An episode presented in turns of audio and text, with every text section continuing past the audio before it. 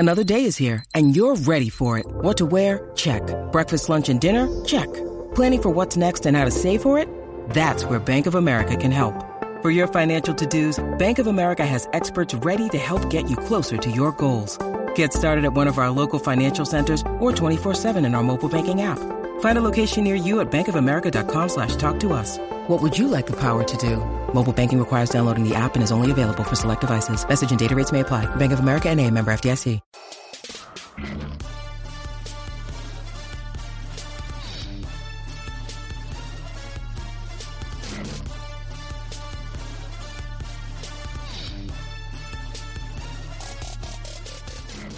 All right. Hello. This is our first audio. I mean, not audio. We've done audio. This is our first video podcast. The other ones were all audio.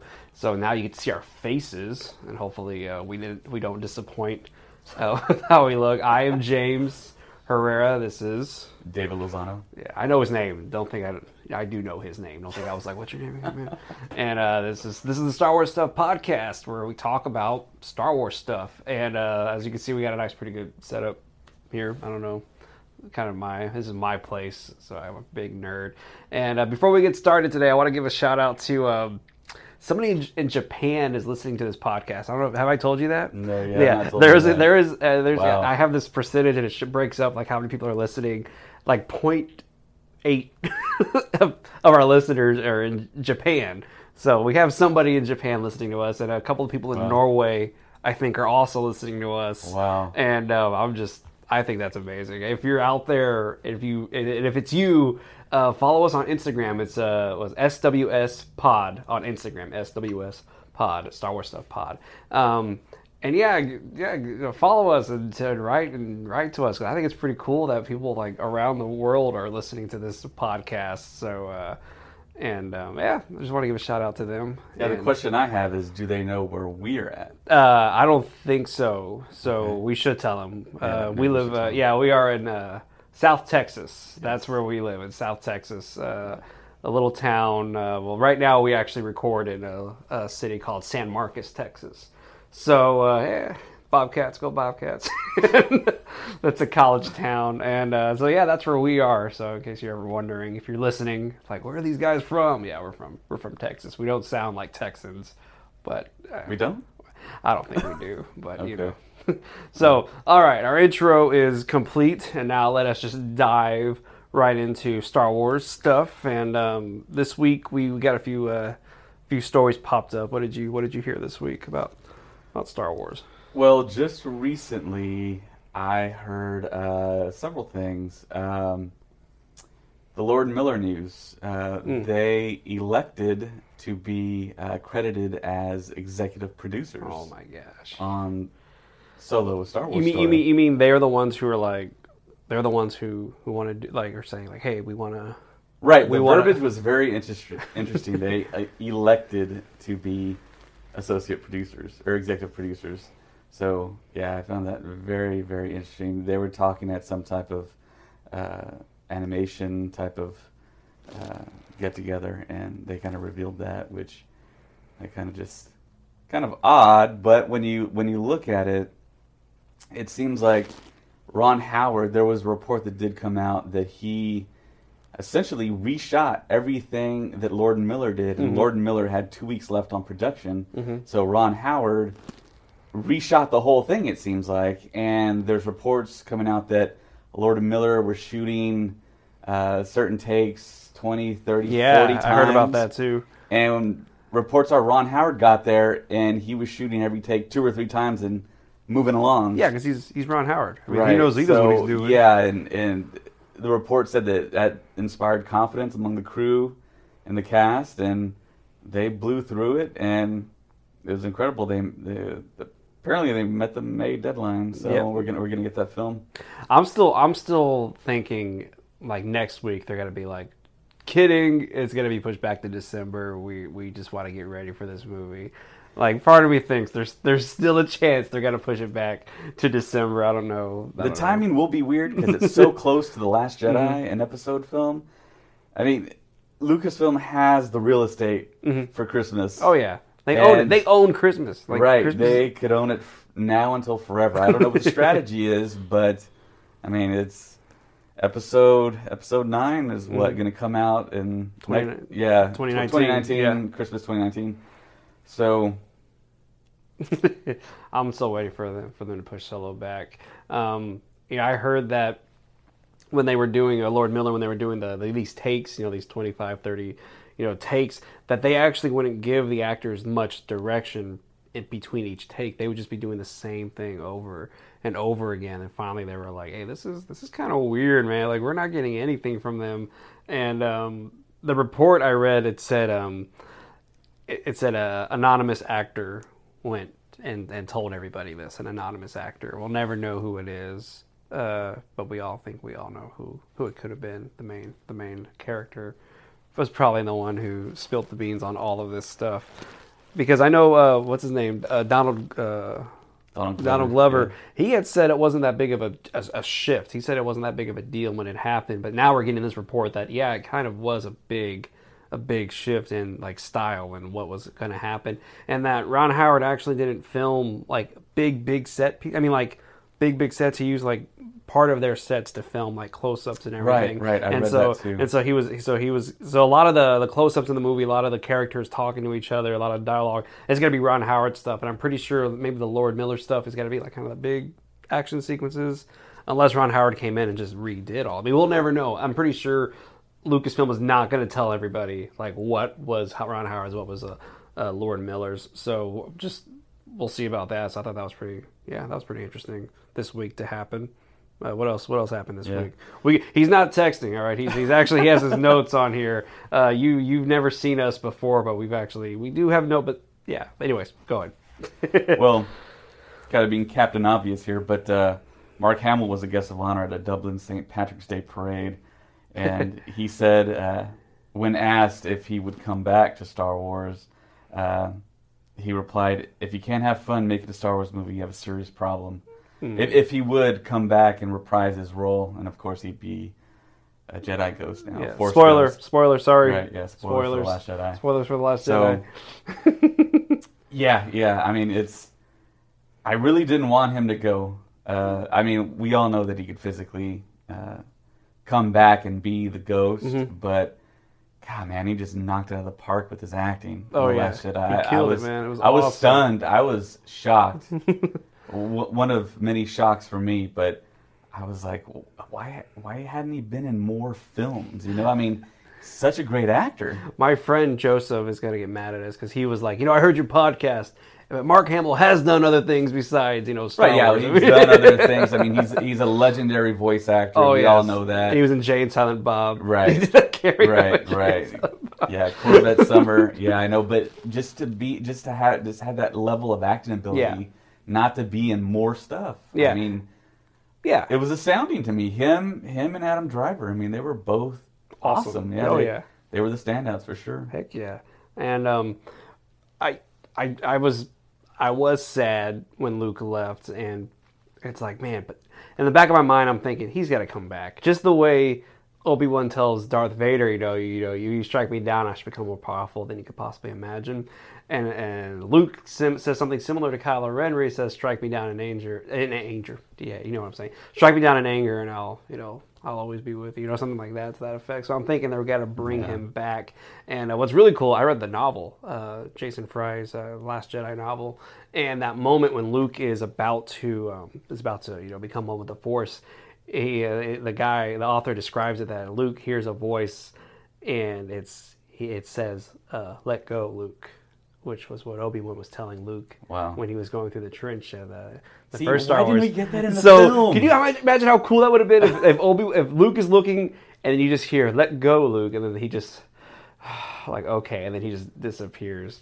That would have been something cool. So Lucasfilm, if you're watching, more canon. Yes. We want more canon. We want more Alec Guinness voice Although the Alec Guinness and Ewan McGregor stuff in Force Awakens was amazing. Like that little Easter egg that they added in there where you hear the word afraid and left Rey. To hear Alec Guinness say Rey, I was like, that was awesome. That was anyways off topic. Yeah, we're nerds. We're nerds. We love talking about Star Wars. Yeah. So anyways, back to the news. What else? Yeah. We got? Well, back to Mark Hamill. That moment in The Last Jedi where Luke kissed Leia on the forehead. Yeah, that was all Mark Hamill. Yes, I heard about that. That was a spontaneous moment. Awesome. That was a very great moment. I mean, just to do that, and you can see it in the director and the Jedi extra special feature on the digital and now Blu-ray. I think the Blu-ray came out today. Yeah. So, but the dude was just incredible. It blew me away. Yeah, he was awesome, and I see what you're saying. How, he has done other things, but how come he hasn't done a role that's just catapulted him even further? Last Jedi was amazing. How come he hasn't done anything where it's like, hey, did you see Mark Hamill's in this new movie? That's it's just insane that he never got to that same level as, let's say, Harrison Ford did. After Star Wars, Harrison Ford still. But then Mark Hamill was like, but don't worry, I still know how to act. I still got this. And he just comes out of nowhere, and just not out of nowhere, but he just comes out and goes, hey, I'm still Luke Skywalker. Watch this, and it was beautiful. Yeah, it kind of makes you wonder. I mean, there's so many talented people in the world. Mm-hmm. Is it the talent, or is it a combination of the talent plus the people plus the situation you're in? I think it is a combination of all that. It's. I mean, it's tough. There's a lot of people out there that are super talented. Yes. A lot of podcasters too. Yeah. So, yeah. Maybe we'll be one of those one day. Yeah. All right. What else? What else we got in the world of Star Wars? The score-only version is now available on digital. Yep. And at first, it was only available when you got the Movies Anywhere app, and that's where you take an app, and several, I think, movie studios agreed that you could take whatever you have on your other players, your other streaming apps like Vudu, iTunes, and have it aggregate and play all your movies there. But I didn't see a story on why they actually just released it. Did you? I'm thinking, for me personally, because I don't have Movies Anywhere. I have it on iTunes, and I remember when I saw the story where it's like the score-only version is hidden in the Movies Anywhere app. I got a little upset because I'm like, I don't have that. I bought it here. I want to be able to watch that version. And I think a lot of people just complain, and a lot of people like me didn't want to get the Movies Anywhere app and do all that. And so I think Lucasfilm was finally like, okay, here y'all go. Y'all can have your score-only version. And I was watching it the other day because I'm crazy. I'm gonna watch The Last Jedi 50 times. I looked at it, and on the option of the iTunes movie, it said movie. I think it says movie versions or something like that. You click on it, and it has the movie, the commentary, and then the score only one. And I was like, oh my gosh! So one of these days, I'm gonna watch it with just the score, just so I can hear just John Williams' amazing score. And we can talk about the music one day, because I think the music is something we need to talk about one day. But that's not today.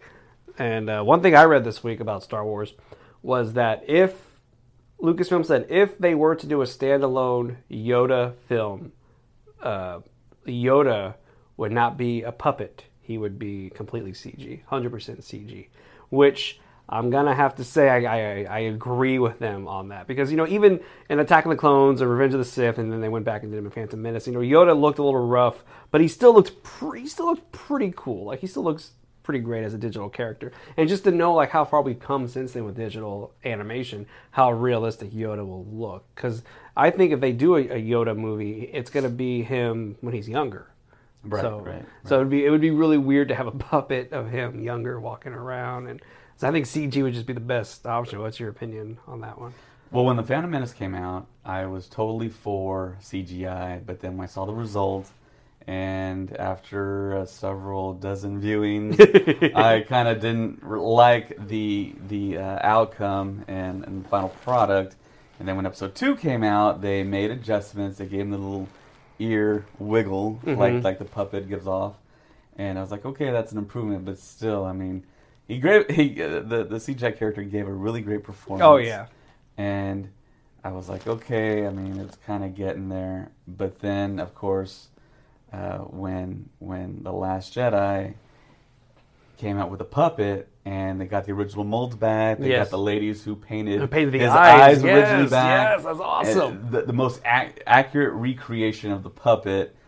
At first, when you see the film, I think everyone has this kind of feeling towards it. It doesn't quite seem right, but as the scenes go on, it did feel a whole lot like Empire Strikes Back from the Jedi Yoda. Yeah, when I first saw him in The Last Jedi, like when Yoda pops up, I thought it was a digital Yoda. I was like, they went with a digital Yoda just because the way the lighting was. Of course, he's a ghost now, so it's just different now. He just at first, different. Yes, it seemed kind of from far away with the blue glow. Yeah, I was like, oh, they went with a digital Yoda. But then when they did the close up, I'm looking, I was like, oh my gosh, that's the puppet. Like that's. Yeah. And then I looked in for, sure enough, Frank Oz was like, I can do this again. That was another fist pump moment for me in the theater. Fun fact. The reveal of Yoda in The Last Jedi when Luke is walking up to the tree and the camera is panning across and then all you see is just the ears of Yoda and his head. That was Frank Oz. Frank Oz had that idea. He says, it'd be a pretty cool reveal if you put the camera here and you come by and you just see the back of his head. And Rian Johnson was like, yeah, that would be pretty cool. And so that shot, he said that's Frank Oz was the one who gave him that. In my theater when that happened, you could hear... There was quite a bit of girls in the theater. They started squealing, and I was like, "It was you though. It was you though, right? Like you were." Yeah. When I first saw The Last Jedi, I know we're just going everywhere, but when I first saw The Last Jedi, the theater that I was in, nobody reacted to the movie, and it was so just. And that was opening night. It was opening night. Wow! And I'm just sitting in the theater. I'm like, oh, and I'm looking around. Everybody's just like. And I'm like, what are y'all watching? What's happening? And then, but the second time I went with my wife and her family, and we went to this theater in Houston the day after Christmas. So the movie had already been out for a couple of days. And the theater was sold out. And the theater just went crazy for all the parts of the movie, and it gave me goosebumps. And I was like, "Yes, Star Wars is still amazing." Yeah, that's what I love. And that scene when Yoda came up, I heard a few people go, "Oh," just like I did when I first watched it. So yeah. I feel bad for whoever was in that theater with me when I first saw it, because they were like, "Who's this guy making all this noise back here?" Jeez, and it was me. But when you told me that he was going to be CGI if they make more movies of Yoda, at first I kind of said, nah, that's not the way to go. But I mean, if you're doing a younger Yoda, he's gonna look different. Yeah, he's gonna move differently. Yes, and I mean, it might be the best way to go. Hate to say it, but it's kind of going against. But do you think they would do a complete CG character, just like how I guess how Del Toro? Incredibly tough to do a puppet, or to do a motion capture Yoda. Do you think they could possibly pull off a motion capture Yoda, or would it just be completely CG? You got what he moved like in the other movies, and you just kind of sync it up and make it younger. Dirty. Maybe if you could get Deep Roy in the suit. Man, Deep Roy running around. Deep Roy could do it. Yeah. Or hell, man, they get Andy Serkis to do it, man. Like I don't know where Andy Serkis is. Like I'm going to be playing a young Yoda. Like that'd be the coolest if it was motion capture. What would be great if Andy Serkis could come back to Episode 9 and be a totally different character. That would be great. Not actually be. Performance capture, but just actually creature. Be like somebody, like a heck yeah, down for that. He's Andy Serkis. That'd be stupid to be like, hey, you're done, you don't have to come back anymore. And I heard also, so more news about Star Wars was that Rian Johnson. They've asked Rian Johnson how he felt after all the backlash, if he may, with The Last Jedi, whether or not this was going to affect his vision for his three movies, like his trilogy. Right. And he said no. He's going to make his trilogy exactly the way he wants to make it. And I love him for that. For him saying, you know what? The fans, I want to make these movies the way that I think they want to be made. Which, okay, I can see how some fans are like, hey, it's for us. It's for us. But then at the same time, you got to remember, he's a storyteller. He's telling his story. He wants to go ahead with what he wants to do. So I don't know. How do you feel about do you think he should listen more to the fans and what they disagreed with? Or should he just stick to what he has and keep going? What do you think? I feel like he should have listened to the fans for The Last Jedi. But he started writing The Last Jedi right before principal photography for The Force Awakens happened. So, I mean, we didn't have all these, who's Rey's parents? Who is Snoke? What's his backstory? Us as fans didn't have all those questions. And, of course, back in the 80s, people didn't have those certain questions either. And if they did... They don't talk about them now because they consider those movies classics. Yeah. So time will tell with The Last Jedi. But Rian Johnson's new trilogy, I think he shouldn't listen to the fans. I mean, he doesn't have to. I mean, it's going to be his own contained thing. He's only bound by, I guess, the Force, the Jedi, the history of all that. But I mean, if he does a story on the that takes place in one of the worlds in the Outer Rim, mm-hmm. and it's just kind of away from everything, essentially a Star Wars story trilogy, mm-hmm. comes up with his own characters, his own storyline, comes up with stuff we've never seen. It's probably not going to have the same splitting of the fandom that The Last Jedi had. Because it'll be brand new. It'll be like... Right. It'll be his own thing, and people aren't going to be like, well, we have to see this. We want to see that. Do you think he's going to do episode 1, 2, and 3? Or he's doing 3, I would think it's just one big story. So unless he does his own self-contained anthology series. See, that's what I'm wondering. Like, would be interesting. Is he gonna do 1, 2, 3? Then one day he's gonna be like, I'm gonna do like 3 more. You know what I mean? Like, I don't. Yeah. Like, part of me is wondering, like, is he going to do like 3 movies and he's gonna have opening crawl and he's gonna call them episode 1, episode 2, and episode 3? I feel like the opening crawl is only gonna be on the episodes on the saga films. The so like films. But the Skywalker films might end with 9. So it's going to be... That's going to be crazy. We're never going to see another, like, to imagine. Like, remember how Rogue One started? But we said that after episode 3 in 2005. I know. We're never going to get another Star Wars movie. But now we're continuing the story. We're continuing Luke's story, Leia and Han. And now it's like, now that they're gone, are we still going to get that fanfare at the beginning, that Star Wars fanfare? Are we still going to get that opening crawl at the beginning of Star Wars?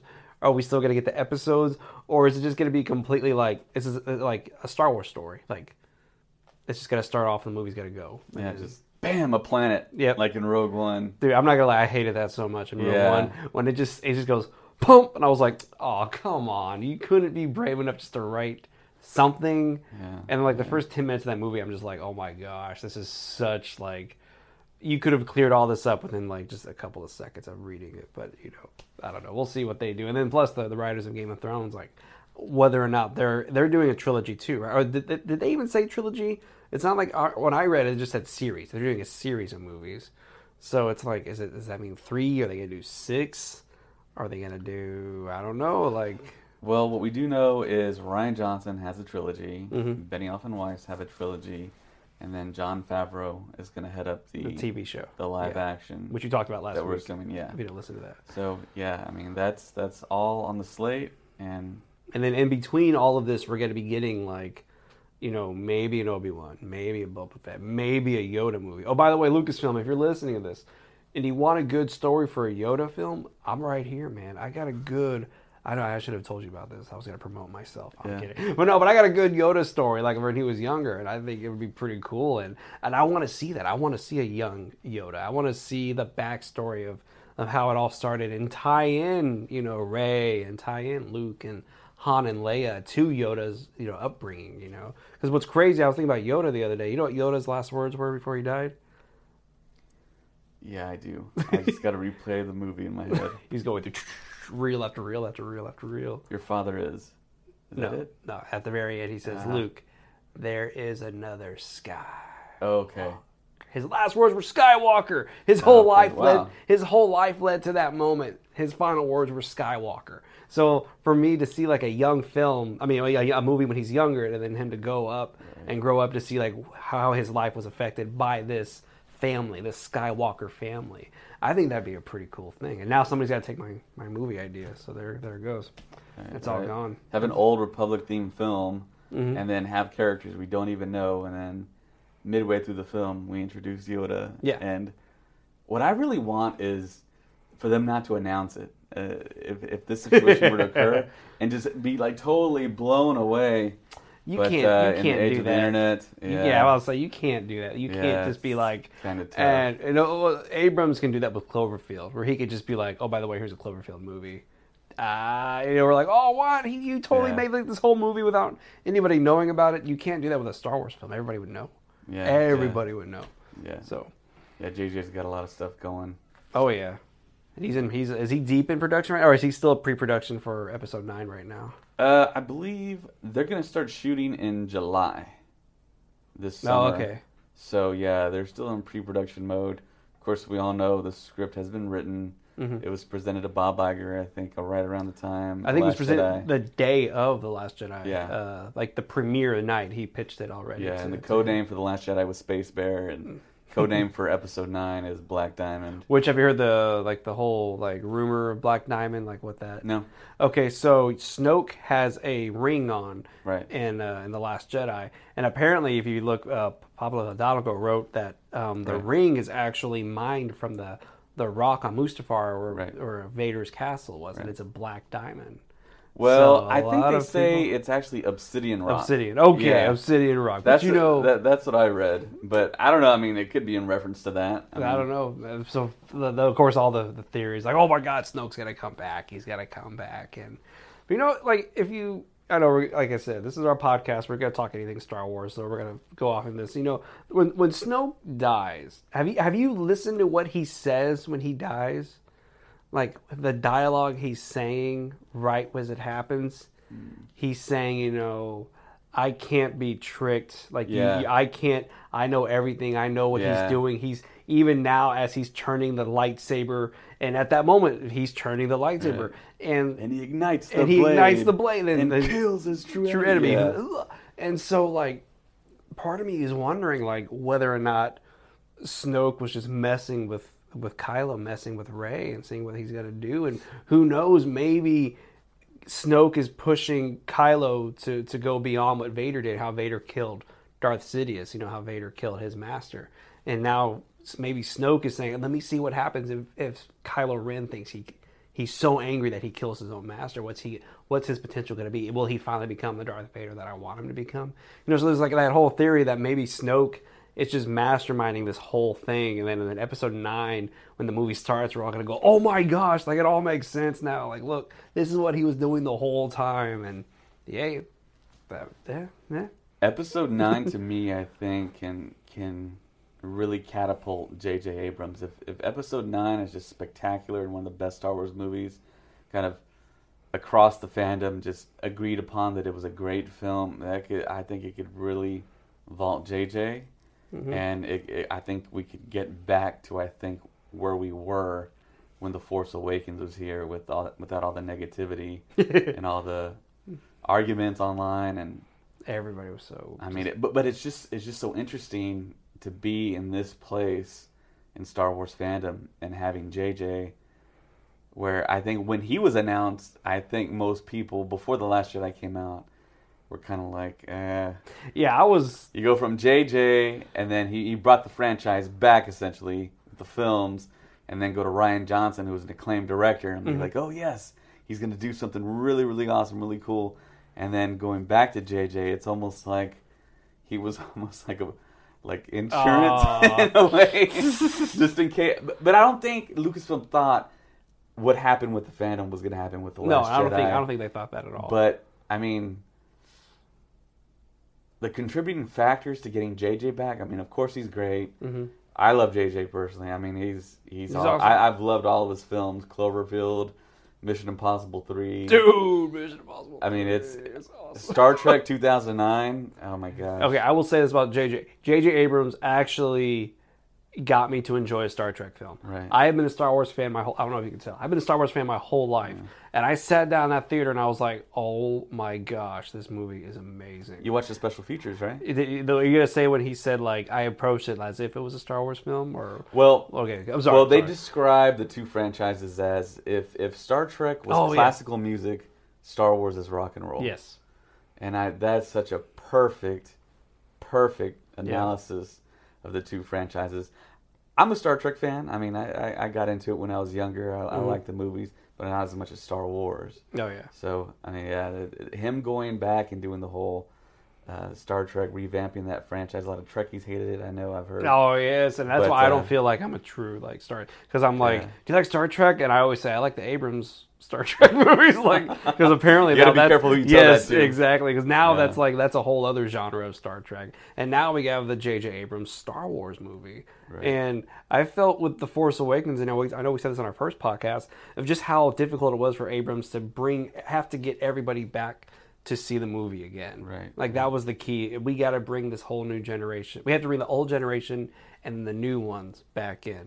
And now I'm wondering whether or not, now that he has everybody here, and now that, you know, Last Jedi did what it did and it ended where it ended, whether or not Abrams is going to just blow, like, everyone away. Like, it's going to be the biggest movie. It's going to eclipse even Avengers Infinity War. You know, like whether or not he has that power. Because I honestly think Abrams has that power to create one of the biggest, if not the biggest film in cinematic history with Episode 9. I am going to say that. I think he has that power to do that. I don't know. I just don't see a scenario where Episode 9 is going to break Episode 7's records. I just don't see that scenario, because Star Wars came back. Star Wars did it 3 times. Once in 1977. Biggest movie of all time. And then another time in 1999. Biggest movie. Phantom Menace. Biggest movie of all time. A long span of time we had to wait for a Star Wars film. Then again in 2015. And, I mean, I was predicting a $250 million box office opening weekend. Oh, man. And I was typing that online, on Facebook. I was telling people, it's going to do 250. It's going to hit 250. There's enough seats in America to hit 250. And I was chastised. I was told I'm crazy. I was told it's not going to make 200. Oh, my gosh. And I'm like, just watch. Just watch. Wait. 248. I was 2 million off. You were right. I was 2 million off. But... yeah, it's tough for me to see Episode 9 doing Episode 7 numbers. It might not even do Episode 8 numbers.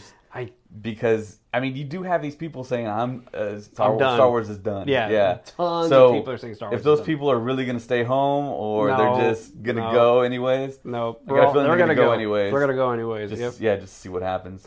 But what was that? A couple of years ago, Lucasfilm announced they're going to re-release all the movies in 3D.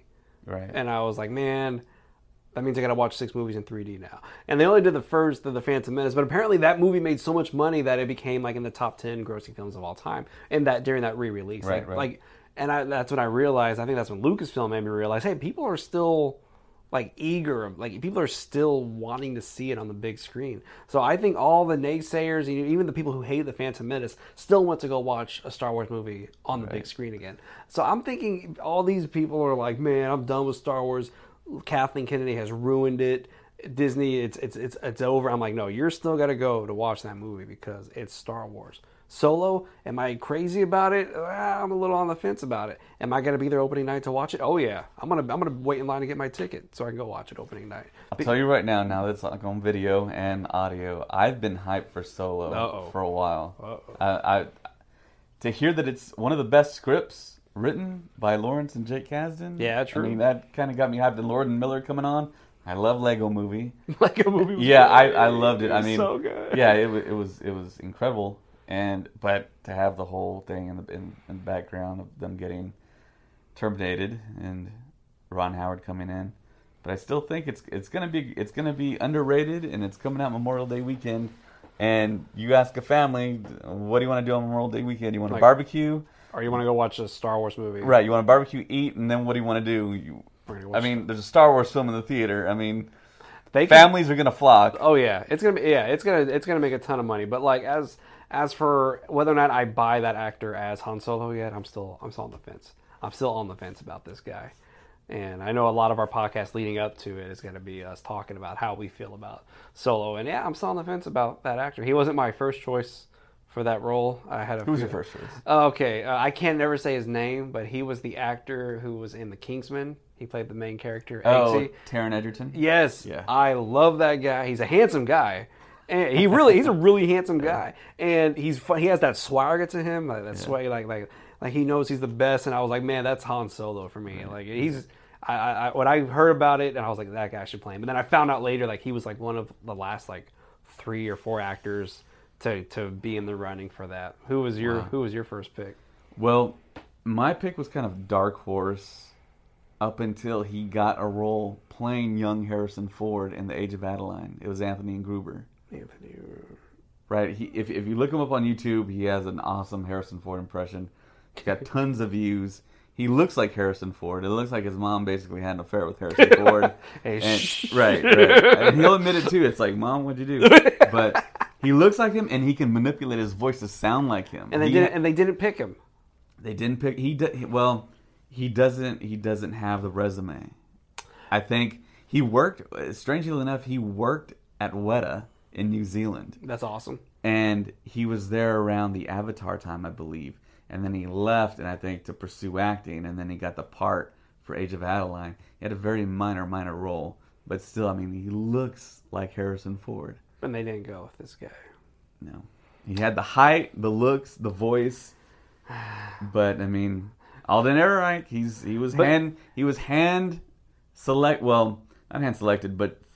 by Steven Spielberg at a bar mitzvah. Really? Yeah. I did not know that. Right. Steven Spielberg found him at a bar mitzvah. What? Yes. When was this? That is a true story. Several years back. I mean, because he's done several films. He's done Hell's Caesar. He's done Hell's Caesar. I think what was it called? The Creatures film. Was it Beautiful Creatures? I was about to say Heavenly Creatures, but that's a Peter Jackson, Kate Winslet film. No, I don't know. Like I've never seen him. Like he did another one with Warren Beatty like last year as well. Huh. Like that's the only time I've ever seen that guy. Right. It was Hell's Caesar. I could not stop laughing at him. I thought he was. If you've never seen Hell's Caesar, it's him with him. Is it Ralph Fiennes? Yes, and he's out there trying to say the line. It was the funniest thing. I was almost crying of laughter watching this scene between him and Ralph Fiennes. And it's like, okay, this guy's great, but is he Han Solo? Is he a young Harrison Ford? Right. Great. But then in the back of my mind, I'm thinking, man, when Heath Ledger was announced as the Joker, I thought that was the dumbest choice in the whole world. And then the movie came out, we're like, all right, that was kind of the greatest casting decision in history. So part of me in the back of my mind is thinking, I hope I get proven wrong. But until then, I'm like, no, I don't see him as Harry. Even his voice, his mannerism, I'm like, I don't know. Maybe they're going to show us a trailer soon that we're all just going to go, my God, it looks just, it reminds me of him. Right. Speaking of actors in Solo, the actor that's going to steal the film is Donald Glover. Lando. Yeah. I think for sure he's going to steal the film. That dude is super talented. And he's got the... I mean, just looking at the pictures alone, that looks like Lando. Yeah, when I saw gambling, that... Yep. Yeah, doing Lando stuff. And thinking Lando thoughts. I love that the salute. They did a callback to the Return of the Jedi salute. I was like, that's pretty sweet, man. And before I forget, let me talk about this. Do it. So when he does that salute in the co-pilot chair, that's his droid. I guess these are minor spoilers for Solo. Although I'm not quite sure... I mean, this could go off on a little tangent, but that's, I think, his droid. His droid, I think, is voiced by a female actor, and that droid, it's rumored, could be, in the end, a part of the Millennium Falcon. So, apparently, the thought is the mainframe from that droid gets pulled out and installed into the Millennium Falcon. Therefore, the Millennium Falcon is almost sentient. And we find out about that. That's kind of a theory that's floating around. You know, you say that, and I think it's in The Last Jedi. If I'm not mistaken, it's in The Last Jedi novel. They talk about that. I'm not even joking. They talk about the fact that the ship is an old ship. It's an old soul. Like I think R2 is trying to talk to it. And the Falcon's talking. That's the first time I ever heard about it. Was in the Last Jedi novel where he's saying like he's trying to do R2's trying to do something and it's actually talking back to him. Right. So that might be true. That might actually be. In the EU, I'm pretty sure there are stories of the Falcon having 2 or 3 brains within it, sentient droid brains. So it's kind of like, I mean, it has a personality, but there's 2 beings within it that live there. That's awesome. And that'd be something incredible to explore. Don't know if it's going to happen, but that would be a cool kind of, it was there the whole time and we just didn't know it. And I love that about movies like this. Yes. When they stick stuff in there, they kind of interweave it in, just like the hyperspace tracking in Rogue One. Oh, yes. And in The Last Jedi. All right, wait. Before we go in, the hyperspace tracking in Rogue One. Okay, so Last Jedi comes out, and David on his Facebook page says there was a Rogue One reference in The Last Jedi. Did anybody catch it? And we all were saying, like, oh, this, and you're like, nope. And he wrote us, he says, no one has, I looked online, no one has said anything about it. Right. And, I didn't know what it was, and finally David tells us the hyperspace tracking was mentioned in Rogue One, and then that's a huge plot point in The Last Jedi. And I was like, oh my gosh, I didn't catch that. Next day, not kidding, that story was on the internet. Yeah, it was everywhere. So somebody on the Star Wars Stuff Facebook page is ratting on you. Like they were like, oh my God, and they probably sold that story to somebody. So I think you were the one who discovered that before anyone else. And just y'all listen to that. That's a true story. I just had to get that out because that's pretty cool. The other interesting thing that popped in my head was, I just recently bought a soundbar with a wireless subwoofer, and when I played The Last Jedi, the Holdo scene, the Holdo moment, when she flies straight into Snoke's ship, the Supremacy, and splits it, everyone says the sound, the voices, everything dropped out. There was no sound. But when I had my sound turned all the way up, there's a very low hum that goes. Ooh. And I'm not sure if standard TV speakers can pick it up. I wonder what that... But yeah, there was a hum coming from my subwoofer. It was almost like the Force. I don't know. Well, that didn't sound quite like the Force, but there was sound. That's amazing. It wasn't totally mute. That the sound designer of that, I forget his name. He does all David Fincher's movies. He's one of the greatest sound designers ever. Ken something. Well, I know Matthew Wood did the sound. Oh no, Matthew Wood was like the sound supervisor, but the sound editor was somebody else. Oh, okay. And this guy, he added in so many crazy things. So I can understand he would probably add something in there for us to go. And I remember they said that shot in The Last Jedi whenever the TIE fighters come in on Crate and they're shooting at the ground. They said that was an interesting sound. Yeah, they came up with that sound. He was like, hey, what if we try this? And he shoot a... Right, that almost sounded like tennis balls hitting a windshield. And he used a lion's growl for the new gorilla walkers. Whenever it moves, whenever the joint moves, it's actually a lion just going. I was like, that's pretty. Wow. That's pretty tight. Why not use a gorilla? That's too easy, man. That's way too easy to do. But I think that Solo may do really, really great. Or it may do really, really bad, and we're going to be able to tell. I think it's going to do great either way. For Star Wars numbers, maybe not, but I still think it's going to do really good. Yeah. But I'm really optimistic that it's still going to do really good. I mean, I don't care what all these people say, because we're on the inside, and I know you probably watching, listening, are probably on the inside as well, and you probably heard most of this stuff. But the general public has no idea. Lord Miller got terminated. Oh, yeah. Ron Howard came on late, and they have no idea. So, the general public just sees the trailer, sees the Super Bowl spot. Mm-hmm. Everyone got hyped. And then they got the trailer. And I think they were all kind of like, wow, we're getting a Star Wars film this soon. Oh, cool. Soon. It's funny. I guess because we're crazy. I consider myself a crazy person. We know. So whenever somebody's like, when's the next Star Wars movie coming out? I'm like, which one? And they're like, what do you mean? I'm like, well, there's a Star Wars story coming out, and then there's the Star Wars Episode 9. They're making another one. I'm like, oh my gosh, what is And then in the back of my head, I'm thinking, I can't get too angry at these people because I can't completely shun them because they're not crazy like that. They don't keep up with this. And my dad, love my dad to death, but he'll never figure out how. The order of the movies, how they came out. He's like, I don't get it. I'll never understand it. And I'll be like, all right, this is what happened. This is what, and then he's like, nope, can't grab it. One day we'll actually do the history of Star Wars. We'll do a history of Star Wars podcast. I love that meme that floats around. That's I wear a Star Wars T-shirt, and someone comes up to me and say, "Hey, did you know there's another Star Wars movie coming out?" you're like, cool. Or for me, it's whenever people are like, "Hey, Star Wars is on Netflix. Rogue One's on Netflix." I'm like, okay, I've had it. Hey, James, Last Jedi came out on Blu-ray today. I'm like, I've had it for 2 weeks already, so I don't understand why. The other day I was walking through the store and this kid was wearing a Star Wars shirt, and I had on I have another Porg shirt. Believe it or not, it's a 3 Porg moon. The greatest, the greatest T-shirt in the history of T-shirts. It looks like something Bob Ross painted. Yes, or something. It's amazing. Yeah. And this kid was walking through, and I was waiting for him to look at me just so I can go yeah. But he didn't look at me. I was like, man. And I go into the Disney store because I always had to go in the Disney store whenever I'm anywhere. And this guy comes up, hey man, I like this shirt. I was like, thank you very much. Us Star Wars fans appreciate art. So it seems clearly like your team Porg.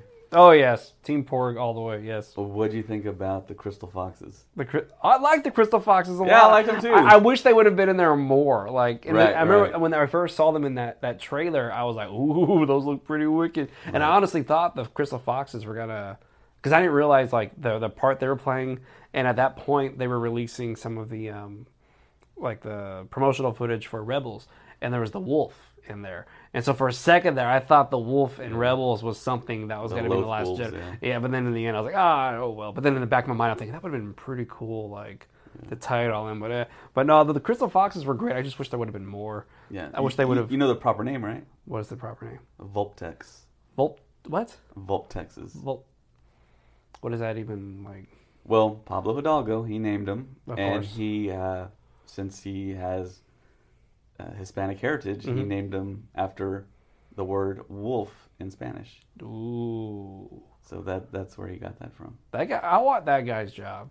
He has one of the coolest jobs. If you don't know who he is, he's a guy who he's been with Star Wars since I don't know how long he's been with them, but the early 2000s. Yeah, because I remember, I think in one of the commentaries of the prequels, he's there, like he's talking with George Lucas, because he's been there and he's actually helping craft all these stories. And every movie you see, every book that comes out goes through him and his team, and they're the ones who are making sure everything's being tied together and there's no discrepancies across the.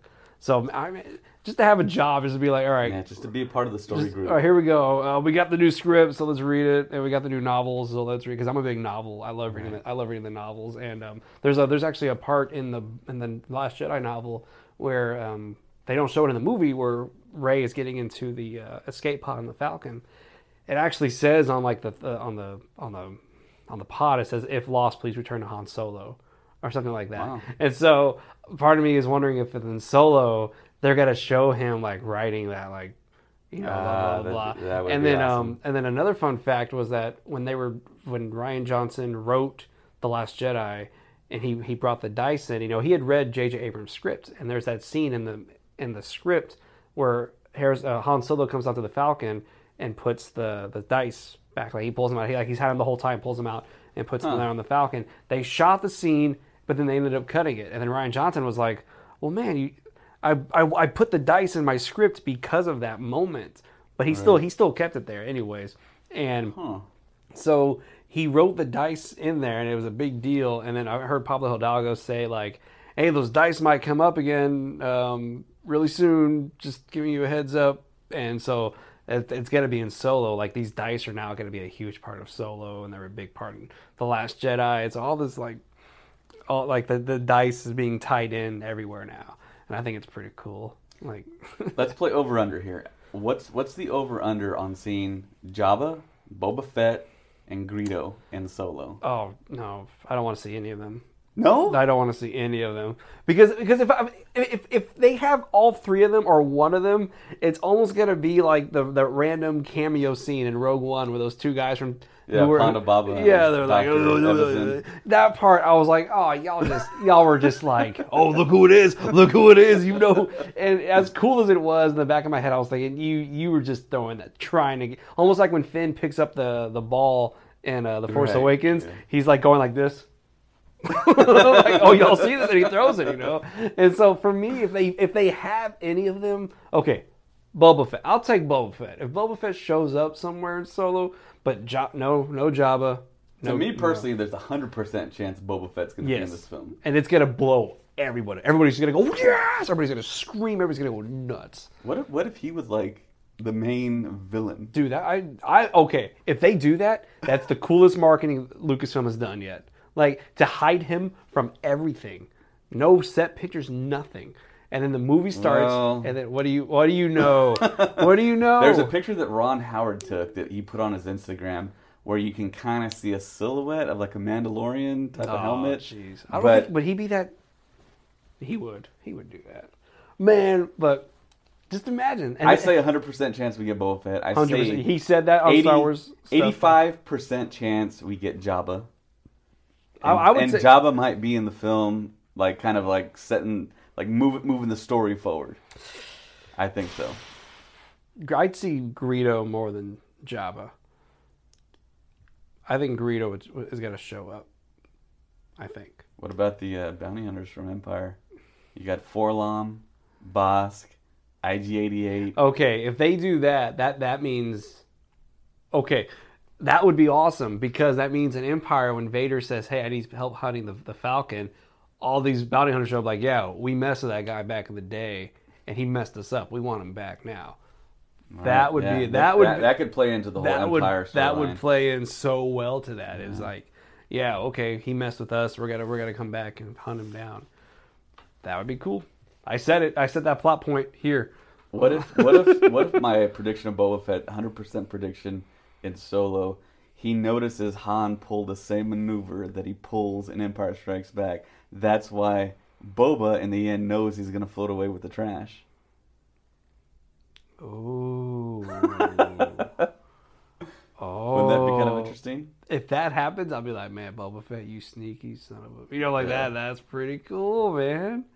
Wow. I'm excited. You're getting me more excited for Solo. Look at that, man. I think you should be. I mean, we're gonna get Chewie. We're gonna get Lando. Yep. We know Lando's gonna be a slam dunk. Well, almost. I mean, there's stuff to say, but I mean, pretty surefire that Lando is probably gonna steal the show, and probably. Fans are going to be clamoring for a Lando Star Wars story, which we're probably not going to get. No, but, I hope we don't. No. But, I mean, if this film does well, if we go and support it, if we show the love, there could be a sequel? I don't know. My friend Joseph, the reason why the talk of the trilogy came out was because there's actually a trilogy of books that are written in the EU, the Legends now, where it's a legend of Han Solo growing up. So he knows all about it. He goes, that's why there could be a trilogy if they do it that way. And in the back of my mind, though, I hope they do what they did with Rogue One, which was Star Wars story, we don't need a sequel, because that would be too much. That's way too many Star Wars movies telling like the same-esque story. You know what I'm saying? Well, a lot of interesting insiders think that... It could get to a point where there's a film in the summertime time period. I guess we're considering February now due to Black Panther. It's the start of the summer movie season now, apparently. Films can make money there, just like Deadpool did as well. Between that time and May and Christmas, so release a movie in that time period and then at Christmas... And just do two movies at a time. Jeez, and then have a live-action series going on the app. I mean, they got the money to do it. They got the resources. They got the money to that. That's crazy. You know, when they first bought Lucasfilm, when Disney first bought Lucasfilm, some of the rumors that were going around were you would get your episode 7, but then you would get a story of Star Wars. I forget what they called it. I think at that point they were just called anthology. Yeah. You get a Star Wars anthology movie. And I love that name so much. And they did away with it. But anyway, but what it would be was it would be 7, an anthology story that would then bridge the gap into the episodic 8, almost how the Avengers do, like Iron Man, Thor, Captain America, Avengers, and then Captain America, Iron Man, Thor, Black Spider-Man. Right. You know, like Ultron and now Infinity Wars, and like that was what people were thinking Disney was going to do with it, was they were going to...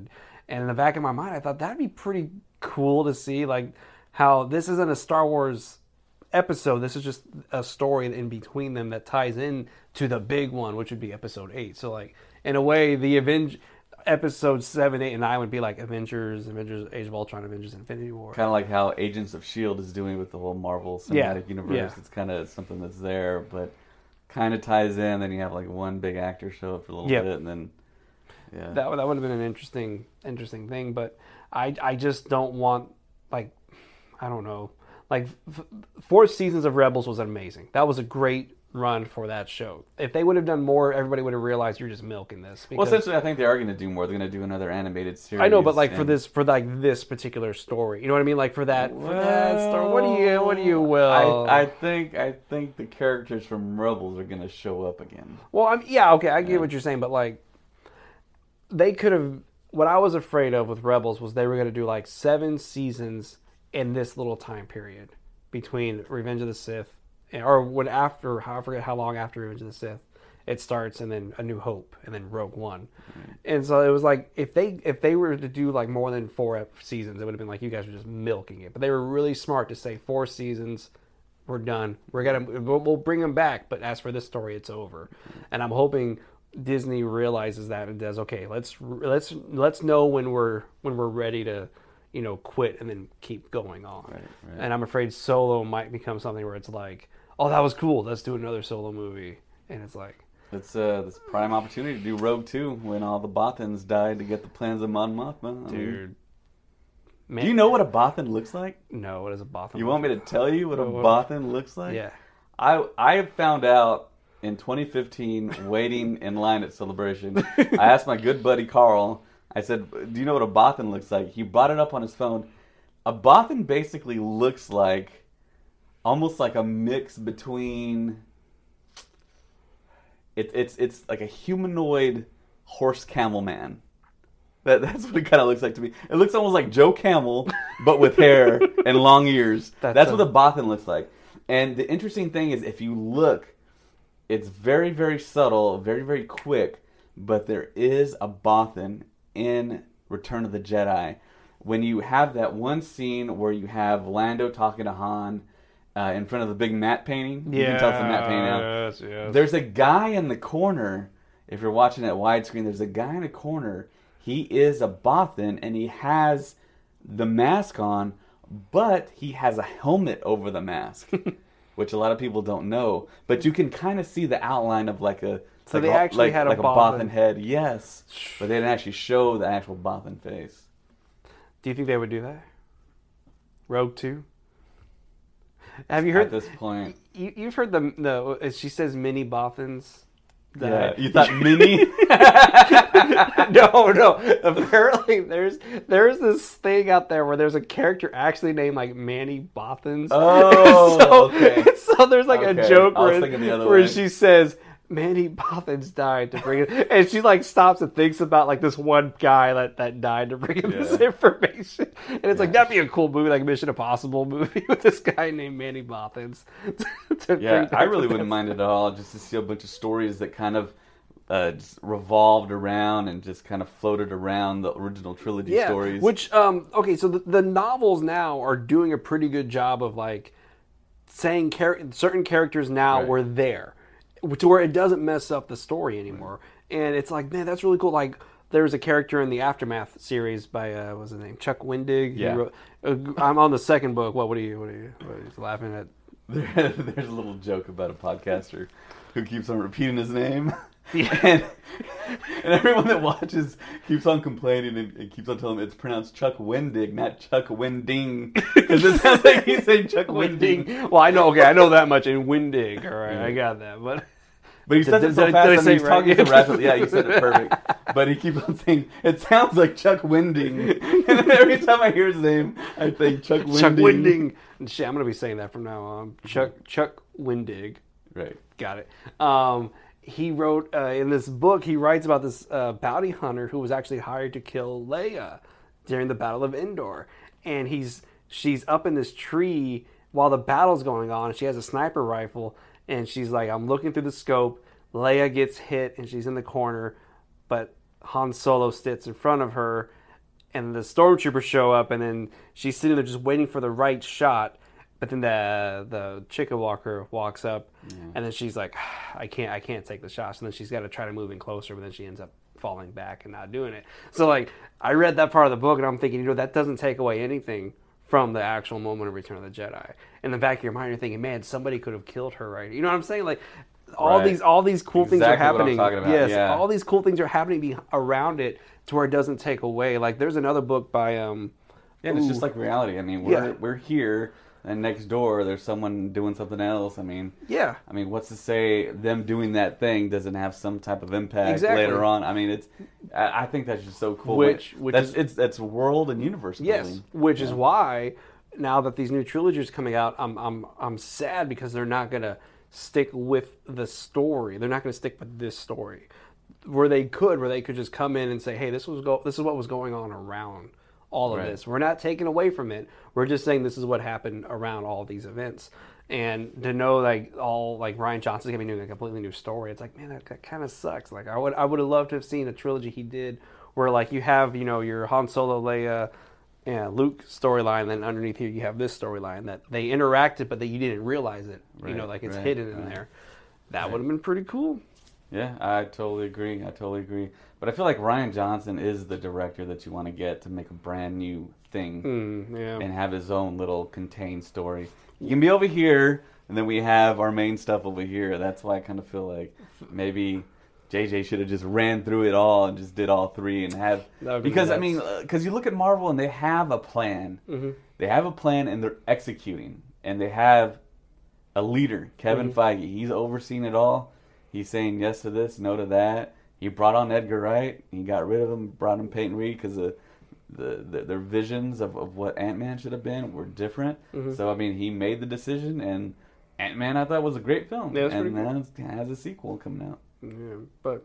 And it's owned by Disney. It's all owned by everything. Disney owns everything. Disney's going to own this podcast here pretty soon. Favreau's... Favreau's show... live action show should be something like that. Like I said, something that is along with the trilogy, but its own. But it interacts with the trilogy in very obscure ways to where you're like, oh, that was so cool. Like, I never thought about that character was there during this time. That would be cool. I would watch the hell out of that. Well, I mean, man, to me right now, it feels like Favreau's like one of the ultimate sweaty dudes about Star Wars, and he's gonna get down dirty. He's gonna get the grit back. Yeah, he's gonna get a total like New Hope feel, and I think he's gonna knock it out of the park. I think Disney made a great call with Favreau. Oh yeah, but see, I kind of had the same feeling with Rian Johnson too, and I didn't quite get what I thought I was gonna get. But to me, I feel like John Favreau is just one of those fans that turned famous, and of course, I mean, he had a lot of hard work acting and directing, producing. He has tons of great films, and I mean, he just has it. He's gonna cast and do the right story. I mean, he's gonna be all over it. I think he's locked in. Yep. Every time I talk about John Favreau, my dad always says, "Oh, that guy from Rudy." Like, yes, did you ever see Rudy with Sean Astin? He was the friend, right? Yes, he was the friend. Oh, okay. And so it's amazing to be like, that's him. Like now he is in charge of the Star Wars live action stuff going on in Disney now. And there he was. He was just this chunky friend to Sean Astin. Right. And now he's... And when Friends was on, he was, I think, Rachel's boyfriend. And he was an MMA fighter. And I remember him from that. And before then, when I was younger, he was in the movie Swingers with Vince Vaughn. I've never seen it. But I've never seen it either. I've seen bits and pieces. But... yeah, that's where I remembered him. And then he was in The Replacements, with Keanu Reeves. He was like that. This crazy football player. And I remember when I saw it was like borderline cheesy. Yeah. He was over the top. And then when I saw Elf, I was like, Elf was pretty good. And I'm like, wait, John Favreau directed that? I was like, Well, and then he's in there. And I'm like, what's he's? And then now it's like John Favreau. He's gonna be a name now. He is. So I was on the negative side with Favreau until I saw the movie Chef. Oh my God! That's just one of those movies that is just from top to bottom great. If you've never got all his friends to act in it, he called in every favor. Yep, and brought in all his friends, all the super famous friends. But I mean, oh my gosh! He had Dustin Hoffman in there. He had Robert Downey Jr. in there. Yeah, Robert Downey Jr., Dustin Hoffman, John Leguizamo, Johansson. Robert Downey Jr. I mean, it's an awesome movie. If you've never, I know we're talking about Star Wars stuff, but we can't help talk about the filmmakers. But if you haven't seen the movie Chef, watch Chef, and then know that Star Wars is in good hands now with this director, with John Favreau. You know what I mean? Like he's gonna do a great job, and which is why I'm saying, man, if he were to do a story that was like underneath the original trilogy, that would be amazing, man. 1313-ish. Yeah. Underneath. There's seedy underbelly. There's a book called Lost Stars by Claudia Gray, and that was like the first. It was that and Aftermath were like the first new Star Wars canon books that were coming out of Disney. You know, Journey to the Force Awakens, which was the first new canon book because they started new canon April 2014, I believe. Oh, they did. Yeah. Oh man. And I think it was Chuck Wendig. Was his Aftermath, or was it something he did? I think Aftermath was the first one. Oh, okay. And then they decided to give him a trilogy, and then Claudia Gray came on, did the Lost Stars. I know my friend Joseph's gonna be like, "You guys are all Because I'm pretty sure it started April 2014. That you could take to the bank. But I'm not quite sure which was canon book. But her book, Claudia Gray's Lost Stars, it's a teenage love story, you know, young adult novel. I heard it's great. I haven't read it. But what's really cool is there's all these moments that take place underneath the trilogy to where you're like, you're reading it, and she says, I'm standing there at the computer, and we look up, and the guy says, there was another one, and then my commander says, hold your fire. You know, there's no life forms on board. Must have short circuit. And then he goes, I'm going to go talk to Vader. Then he walks out of the room and she goes, I wonder what that was.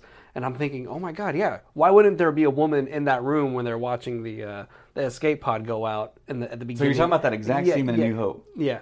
Huh. And in the book, she describes it from her point of view where she's there. And then there's another scene where they're looking at the Millennium Falcon and Empire Strikes Back, and then Vader says, "You sure you turned on the hyper? You turned it off?" He goes, "Yes." And she's up there looking, and then she looks out and it shoots off, and then everybody stops, and she just sat by as Vader walked by and didn't say a word to anybody. It was just quiet. I'm thinking, dude, that's so cool. You could tell, you could do a whole movie to where cool editing where you have her going, and then you see Vader walking in the back, and you in your mind you go, "Oh, he's walking over here to do this." Right. Or, they land on Cloud City, and they're like, man, this hunk of junk, do all this, let's go. I have a specific, her friend's like, I have a specific order from Vader to disassemble the hyperdrive, so let's go. And she goes, okay. So they go in there, and they take apart the hyperdrive, and then they fly back to the Falcon. I mean, they fly back to the Star Destroyer. And all this stuff, man. What are you laughing at? I think that's one of the most super sweatiest Star Wars deep cuts I've ever heard in a long time. Man, come on, man, come on! It would be awesome. Oh man, I would love if they did that. If they announced Favreau was like, oh yeah, we're gonna adapt this Claudia Gray book into a TV show. I'd be like, that's the coolest thing y'all can do right now, because it is. It's awesome. Yeah, they definitely could do that. I think. I mean, possibilities are endless. As long as we keep on paying the money. We're going to keep paying, man. And we're going to keep talking about it, too. We're going to keep talking about Star Wars. That's what. And I know Claudia Gray started out very small. She started writing fan fiction. Because I did hear on another podcast, and she was talking about her journey to get there. And, I mean, now she's one of the most acclaimed Star Wars She's my writers. Favorite. She's my favorite Star Wars author. I think that's pretty much across the board. Everyone's kind of waiting for her next thing. Mm-hmm. Yeah, she did Bloodline as well. Oh, right? Yeah. And if you don't know what Bloodline is, that's the story. It's between Return of the Jedi and Force Awakens, where Leia is. It's all about Leia, where Ben Solo's already gone. Han Solo is doing. He's training young kids to learn how to race and build ships and all that. She's a senator, and that's where the reveal comes out, where everybody in the galaxy finds out who her father was. And they find out the bloodline of the Skywalker family. Right. And man, that story, I read that in 2 days. I could not put it down because it was so great. And I'm like, I think I was there when you bought it. I think that was the day I met you. Yeah. Force Friday, right? I think so. No. You met me when I read Leia of Alderaan. Oh, okay. Which, again, by Claudia Gray, which was amazing. Wow. You could not listen to us or whatever through this podcast, but go buy a Claudia Gray Star Wars book. I'm not even joking. Go buy one because she is killing it with these Star Wars books. And I would love to see Favreau adapt one of those books. That would be a cool Star Wars TV show to watch. Yeah. You know, you're the first person to actually bring that up that I've heard to adapt some of these books. I mean, I didn't think of it, and neither did anyone else that I listened to. I listened to most of the biggest Star Wars podcasts. That's kind of interesting. I've always thought it ever since I read The Lost Stars. That was, when I read that book, I said that would be a really cool movie to watch. I think I need to read more. Yeah, you do need to read more. I need to read. I'm in the middle of Aftermath. I'm not in Aftermath. Life Debt right now, the second of the Aftermath series, and we could, we can talk all about the books one day, which I think we already did, but Oh well. Man, this feeling right now, I had a whole kind of celebration vibe washed over me when he gave me that rant. At Celebration, you're in line with other people, and they're just talking about Star Wars, and I'm just mouth all slack jaw, I'm This is not normal. It happens. I think we need to do a show, whatever our podcast episodes will have to be about our experience at Star Wars Celebration. Because I only went to one. I only went to last year's, but you've been to, what, two of them already? Yeah, I've been to two. All right. And hopefully we can go to another one That'd be pretty cool. Yeah. To go to the next one. Lucasfilm, let us go to the next one. But now one of these days we'll tell you all about our Star Wars celebration. In case you don't know what Star Wars celebration is, it's 4 days of nothing but Star Wars. Like that's and there are Star Wars fans that don't know what celebration is. Yes. That one guy in line with us at Force Friday. Yeah. He was like, "What is that?" I'm like, "What are you talking about?" I'm like, "You're here for Force Friday and don't know what celebration is? Like, what are you doing?" It's like, did you step out of a time machine from the 1900s? It's crazy, but no, we don't. I don't want to spoil that one. But that was his jacket. I don't know if you could see it. Is actually from Star Wars Celebration, Orlando. And I couldn't get it because I waited in line for 5 hours to get a shirt, the Last Jedi shirt, and they had nothing else there. But you know what? It was worth it. It was worth it. I missed the Last Jedi panel. Wow. So wait in line for a T-shirt. Oh. I'm not bitter at all about that, but I that was awesome. That was amazing. That was an amazing. I sat in the very back row, and I took my green lightsaber, my Skywalker lightsaber, hoping that there would be a green saber in the film, which we did get. Yeah, but we didn't get him in action with it. But yeah, I think we're good for the day. Yeah, episode 6. This is episode 6. I think so now after this the return, we're actually the return of the Jedi. The Jedi. Yeah, this is the return of / Blue Harvest / Revenge of the Jedi, if you may. Oh yeah. There's another deep cut. Sorry. But everyone out there listening and watching, I don't know. Well, hopefully y'all were entertained by this one. Everybody out there listening, and now you get to see what our faces look like again. Hope we didn't disappoint. But yeah, thank you for listening to us. Next week we're gonna meet again, and we'll have another topic to talk about. And I think we should probably talk about celebration because around this time, I think April time period. Yeah, that's when it was. They just might announce celebration. Oh, really? For 2019, ooh. Possibly May the 4th as well. Possibly around so. We don't know. They're keeping us in the dark, just like every other. I will say this one thing before we go about celebration. I went to the closing ceremony, hoping they were going to say when it was going to be again. Right, and I was watching it on an iPad driving back home to Texas. Oh, I was there. I was in the room. Okay. I was in the room, and he comes out and says, "We'll see." And he goes, "As for our next celebration, we'll see you." And everybody was thinking, "We'll see you at." Right. Anaheim, California in 2019. We'll see you at, wherever. Right. He goes, and we'll see you next time. We're like, oh, and you can just hear the whole audience go, I think most people went to the closing ceremonies just to find out. Yes, that's the only reason I went. So they could start their planning. That's the only reason I went. But, but we'll get into that next week about celebration, and I'll wear my my Orlando celebration shirt, and we'll talk about all the cool stories we had while we were there. And I have a lot of funny stories while we were there. But I think that's it for this week. Thank you for listening. Look us up on Instagram, SWS Pod. Look us up. We're on Apple Podcasts. We're on Google Play Music. We're on Stitcher. We're on TuneIn, SoundCloud. This is going to be our first one up on YouTube. We're also going to put our other 2 up on YouTube as well. Right. Just with our logo, because we didn't record ourselves like we did this time. Right. And I really hope this thing did record. If not, then we're just looking at nothing for a long time. And also look us up on Facebook, Star Wars Stuff. Yeah, Star Wars Stuff. Fan group. And it's the only one on Facebook. Like, you type in Star Wars Stuff, and that's the one you're going to find is David's. Yep. So, again, thank y'all. And may the Force be with you. Always.